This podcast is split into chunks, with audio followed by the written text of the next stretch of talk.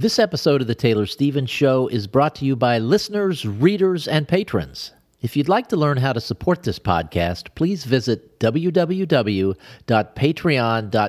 slash Taylor Stevens.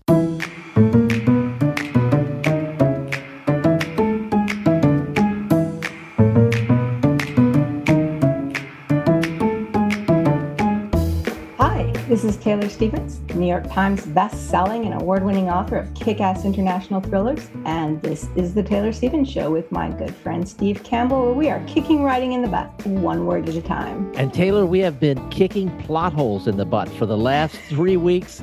This is the fourth week. We really thought that last week's episode was going to be it. There was going to be a three-part series.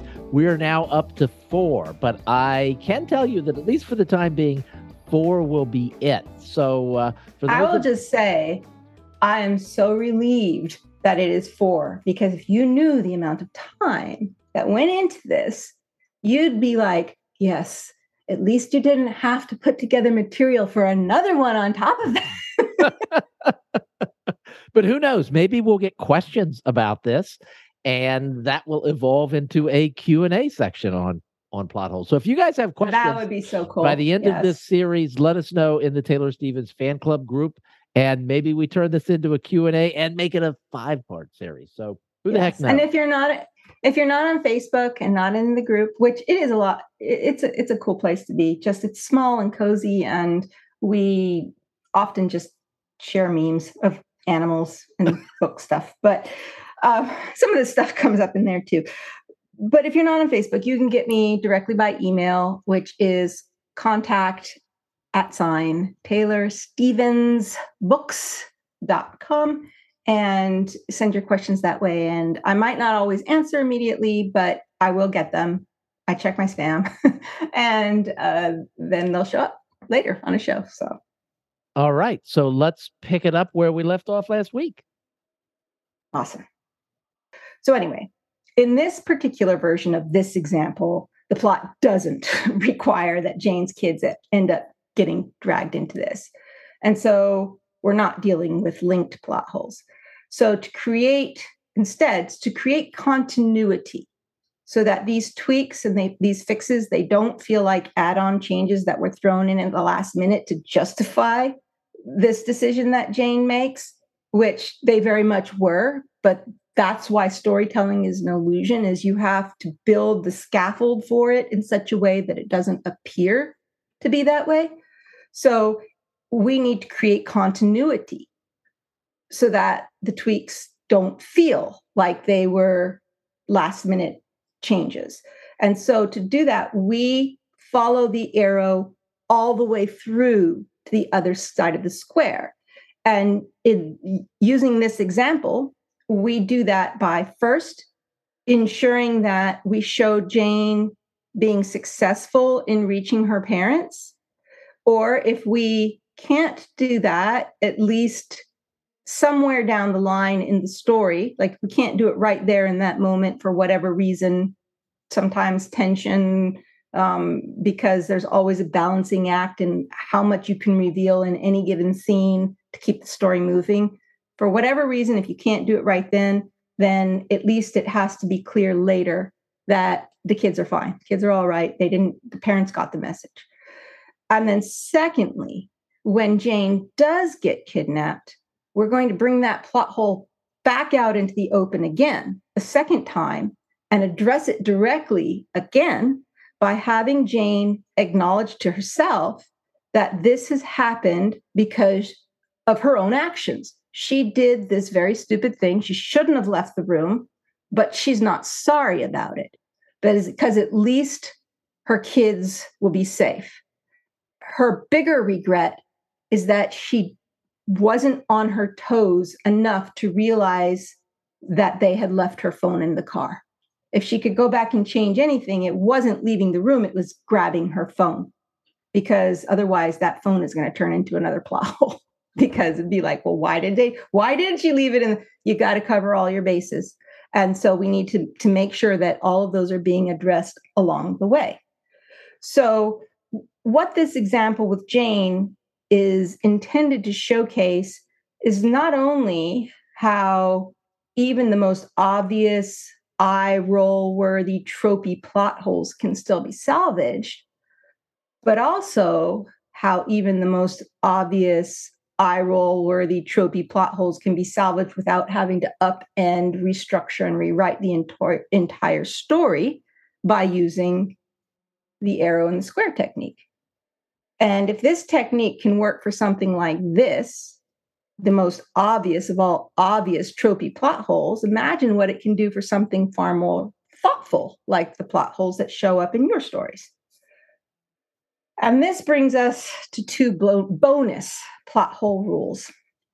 So rule number four, rules of plot holes, number four. The easiest, cleanest, simplest way to fix a plot hole is to hit it head on. And rule number five, the bigger the plot hole, the harder you have to hit it. And what these two add-on rules are telling us is that, one, you can't wish plot holes away by ignoring them or hoping no one else sees them. Someone's gonna. It's just a matter of who, how much, and how vocal they are. Two, you won't be able to resolve plot holes, or at least not in a satisfactory way, with hand-wavy, after-the-square explanations that attempt to reframe what has already taken place. You have to do it before the square, and then follow the square through. Three, you can rewrite and restructure your story to avoid the plot hole altogether, but that's incredibly time-consuming and difficult, and it risks a whole rash of unintended changes that you're going to have to address as well. Um, you're going to have to accommodate them, and those in turn could create other changes. It's just this massive ripple effect. Or you can address the plot hole directly by facing it head on, pulling it out into the open, going after it with all of the energy and focus of two goats clashing horns. And like we showed in this example with Jane, you do it by bringing the exact issue you're trying to avoid. You just drag it out and you put it on the page. You you put it out there. This is the obvious plot hole, and now we're going to show you what our characters are doing to deal with it. And you just wail away at it until you've pulverized anything that it stood on, and then you trot off like the damn king of the herd that you are. And that is how you deal with plot holes. So, switching gears just a little bit. Do you remember that classic plot hole example from Lord of the Rings that we were talking about before? And remember how I made this point that we were going to separate out the movie version from the book version? So now that we've got all this plot hole knowledge under our belt, let's go back and look at the Lord of the Rings again. And let's see how it all measures up or comes together, or how any of these plot hole rules would apply to this supposed plot hole. So to do this, I guess we've got to overview the Lord of the Rings story just a little bit. And I'm not going to apologize for spoilers. Books came out like seventy-five years ago. And they those have been followed by comics versions and international movies. And now these characters are like memes and pop culture staples. So if you at this point still have no idea what's in the story enough that this is going to spoil it for you, I just, that's on you. I don't know what to say about that. And I'm also not going to apologize for whatever details I get wrong or gloss over, because the Lord of the Rings story is insanely long. It's incredibly textured. There's a bazillion characters with thousands of years of history. And I totally get why the Lord of the Rings fandom exists, but that is not my tribe. So if I get some of this wrong and you think you're going to come at me to correct me on it, all I'm going to do is roll my eyes and laugh at you. So just don't. So with all that out of the way, for the sake of discussion, here's what we need to know about Lord of the Rings. So it's this really long fantasy epic that revolves around a really tiny human-like character called Frodo and a ring of power that's imbued with evil. And the ring of power has been missing for generations, and for reasons that we won't get into, that ring has come into Frodo's possession. And for other reasons that we also won't get into, a whole host of characters are now aware that the Ring of Power has been found, and they would very much like to have it because, you know, power. And this includes the evil entity that originally created the ring. And now that it is known that the Ring of Power has been found, the entire world basically takes a side between Team Destroy the Ring and Team Capture the Ring. And Team Destroy the Ring believes that the only way to save the world is for the ring bearer, Frodo, to return the ring to where it came from, which is a fissure, basically, that tunnels into a huge volcano. And these are called the Crack of Doom and Mount Doom, respectively. It's very creative. So this volcano mountain thingy sits within the land of Mordor, Mordor, which is basically ground zero for evil. And meanwhile, Team Capture the Ring, which is aware that the ring has been found, but not sure where it is or who has it, is all about expending every possible resource to find, recover, and return it to the evil entity that originally forged it. And if this evil entity gets that ring, then evil will consume the world. And so the whole entire Lord of the Rings saga is the story of Team Destroy the Ring trying to get this monstrous talisman back to the Crack of Doom without Team Capture the Ring figuring out where they are and getting it to them first. And after nearly four hundred eighty some thousand words, I looked it up, of trials and tribulations and wars and death, during which Frodo keeps getting weaker and weaker, and has begun to change due to carrying this embodiment of evil around him. He finally gets inside Mordor. He even manages to get to Mount Doom, and then he just can't go any further. So after four hundred eighty some thousand words, we get to the point where he cannot fulfill the mission that this entire series has been set up for him to do. And at this point, all hope seems lost, and there is no apparent way out. And then the great eagles of Manwë show up and help get Frodo to where he needs to be, and the Ring of Power is destroyed, and the day is saved. So for many people, the arrival of the great eagles presents a plot hole, as it appears to open up this logic error. The, big, the eagles weren't any big secret. They had given their help for other things already. So if these eagles were already known to exist, and they were already known to carry and or rescue people before, it seems awfully illogical, based on the established story logic, that those on Team Destroy the Ring would send this tiny little person on this horrific journey that is nearly guaranteed to result in death, if not his death, at least deaths of his companions, rather than just ask the great eagles for help of carrying this ring into Mordor and taking it to where it needs to go. And so they don't do that. And then the eagles arrive to save the minute, to save the day at the last minute anyway. So to those who are looking at the story from that perspective, it would seem like this is a huge plot hole. And this is why we have to separate the book version from the movie version.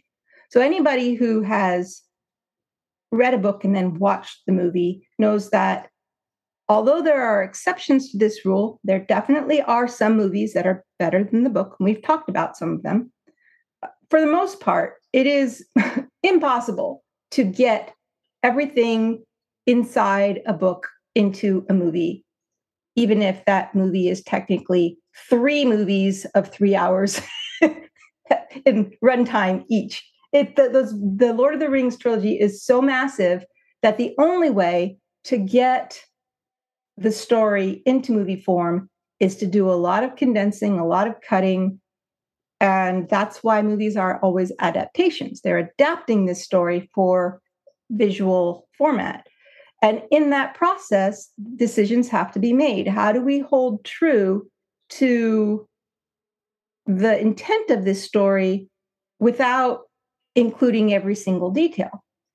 And the people who made the Lord of the Rings movie, they kept the eagles, but the actual details of the eagles, their history, the conversations and all that, it, it's really just glossed over. And so in the movie version, it really could seem like, yes, that is a plot hole.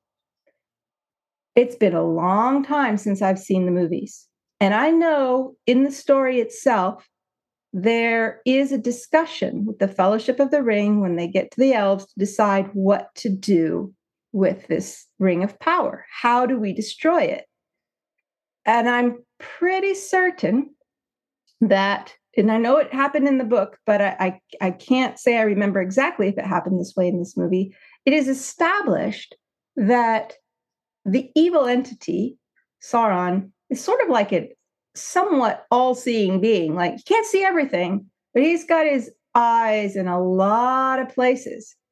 And they can't afford to have him know where the ring is. And the reason they choose to do it in such a small manner with small people and a small band, small band of warriors and dwarves and elves and whatever, is to stay under the radar so that they aren't observed and aren't noticed. And if you have a big, huge flock of eagles, or are they called a flock? I don't know. What do you call a bunch of eagles? Anyway, flying over into Mordor, it's not like people aren't going to notice. It's not like the bad guy doesn't have his own flying monsters that can go after them. So even if you're only looking at the movie version, you're still aware, you should be aware that there are reasons for why they chose to go the way they went. And if you're aware of those reasons, the eagle plotline in the movie version is more of a deus ex machina thing, where it's like this um, big sudden surprise, aren't you so lucky, God has intervened to save you type event, more than a plot hole. But those movies are really long, and the storytellers weren't real focused on making sure that the whole eagle side of it is going to be clear, because there's books, you can read the books, right? So how would you fix that? Like, what would you do? And we know from the rules of plot holes that we hit it head on. We address it in the story itself, and we tweak the details leading up to the square, so we give our characters the wiggle room they need to rationalize their decision. And then we also make sure that the thoughts on why they've done what they've done are clear, so that it doesn't seem stupid, that it's all logical to them. And the movie version does touch on the why they went about it. But because the eagles are not treated in the same detail in the movie that they are in the books, that's where we run into trouble of, well, why didn't the eagles just come in first?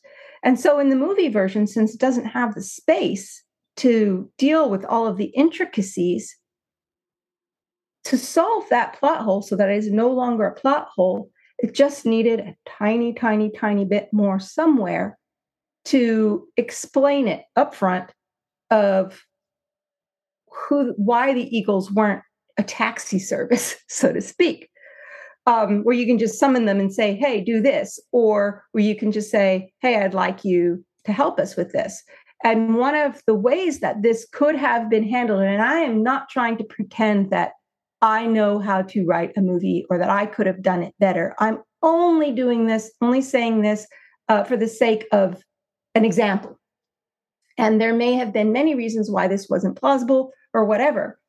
But to, to counter this idea that it had to be the eagles or whatever, you can have a conversation and say, hey, can we call in the eagles?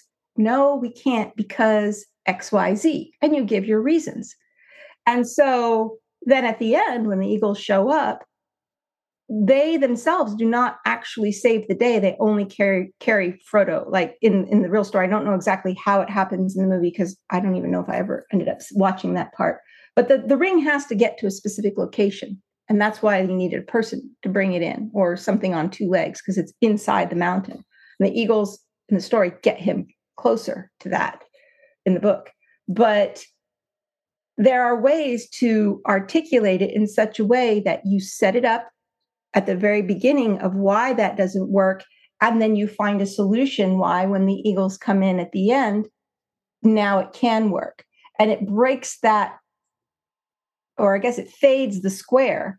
There's no longer a direct, oh, this thing is blocking the path, it couldn't work, because you've already, along the arrow, established the logic of it, so that by the time you get to that square, it's no longer an issue. The books actually do do that.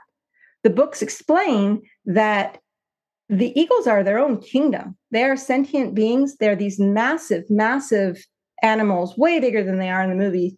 And they are, they have a purpose. They're messengers. And they are not a taxi service. They are royal, and they are not subservient to anyone in the, the realms of men and elves and dwarves. They, they are their own. They are away from all of this mess. And the only reason that they get involved in the first place is because in the history of the story, once upon a time, the, the wizard who's involved in all of this uh, had done a favor for this king of, I think he's the king of the eagles. And so he's kind of repaying that favor, but he's getting tired of it. He's like, yeah, okay, I'll do this for you this time, but stop bothering me, basically. So it's not like they could then say, hey, and by the way, we've got this death mission going into Mordor. Can you, are you guys in? Because no, they're not in. They don't give a crap. They're, they are not involved in these affairs. And so when the eagles finally do come in and, and get involved at the end, it's like this big, huge special favor that has been begged off of them, and they've been convinced to do it. It's still a little bit deus ex machina, but not as much as in the movies, because in that story, J R R. Tolkien takes the time to set it up, and he tweaks the logic along the arrow, along the way, so that when it does happen, it makes sense.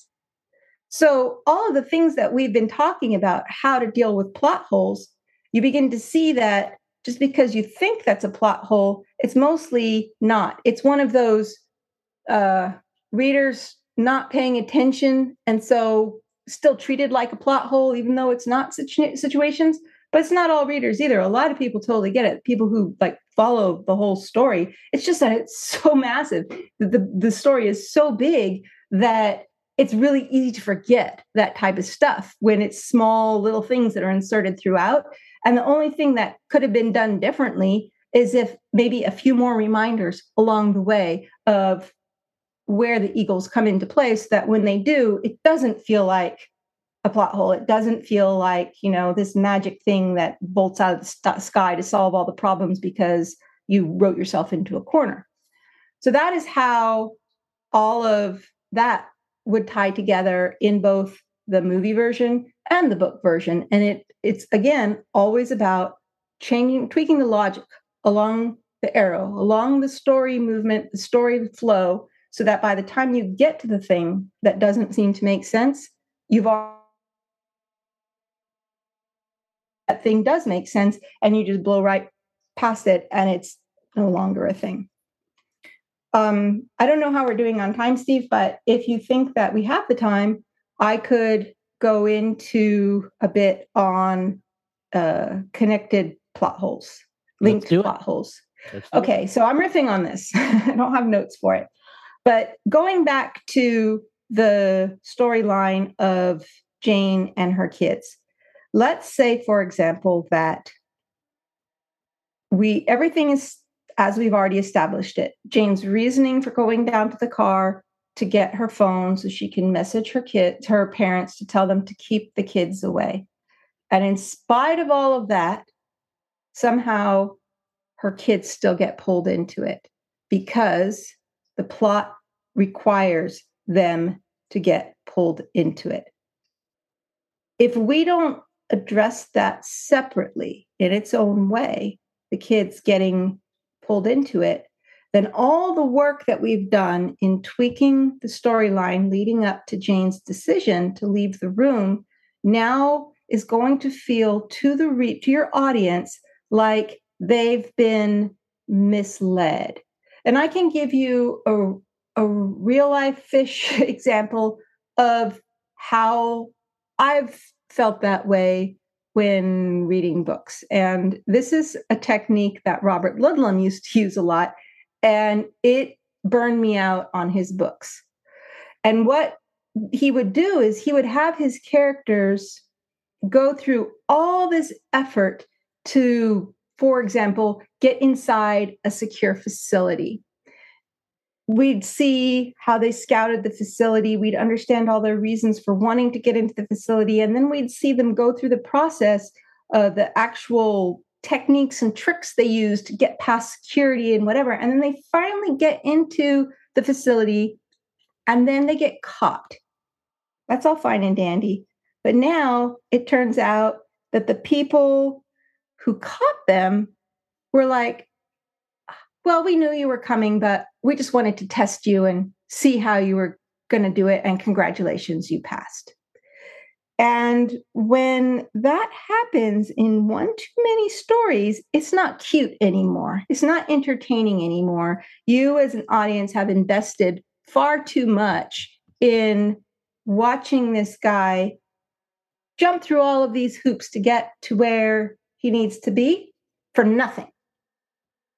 And what that caused you to do is just pull back and be like, yeah, I'm not investing in this anymore because you're just going to trick me again.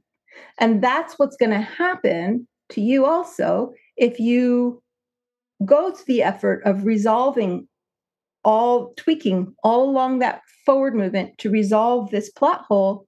And then all that effort that your character went to gets wasted by the thing that they're trying to avoid, by doing the very stupid thing, happens anyway. Don't advise it at all. So how do you deal with it if the thing does need to happen anyway? Well, we go back and we look at our rules for how to deal with plot holes. And rule number four, which is our bonus rule, is the cleanest, simplest, easy way to fix a plot hole is to hit it head on. And the bigger the plot hole, the harder you have to hit it. And we do that by dragging it out into the open, putting it on the page and addressing it directly and saying, this could happen. So in our example with Jane, and I am riffing here, so I really hope that I get this right. Like, I don't know how it's going to, I think halfway through it, I'd be like, no, that's stupid. Go back, erase. Let's try this again. Um, we need to have Jane acknowledge this as a possibility of what could happen. I could get all the way down there. I could do this. I could get caught and still fail to achieve this outcome that I'm trying to avoid. And we have her debate it to herself. Is it worth it? Is it worth it? Am I willing to do this anyway? What what happens if I don't do this? The kids are guaranteed to get caught if I don't do this.